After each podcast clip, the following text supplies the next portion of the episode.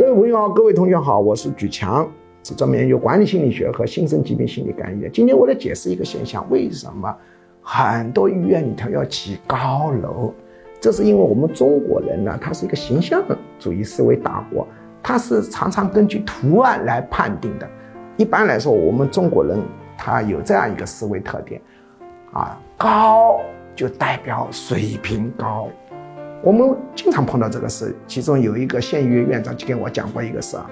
他由于种种原因被迫要起高楼，结果用钱太多，导致他里头的中间技术力量跑掉了一半。但是很奇怪，高楼起来了以后啊，他整个收入巨幅上升，技术力量下降，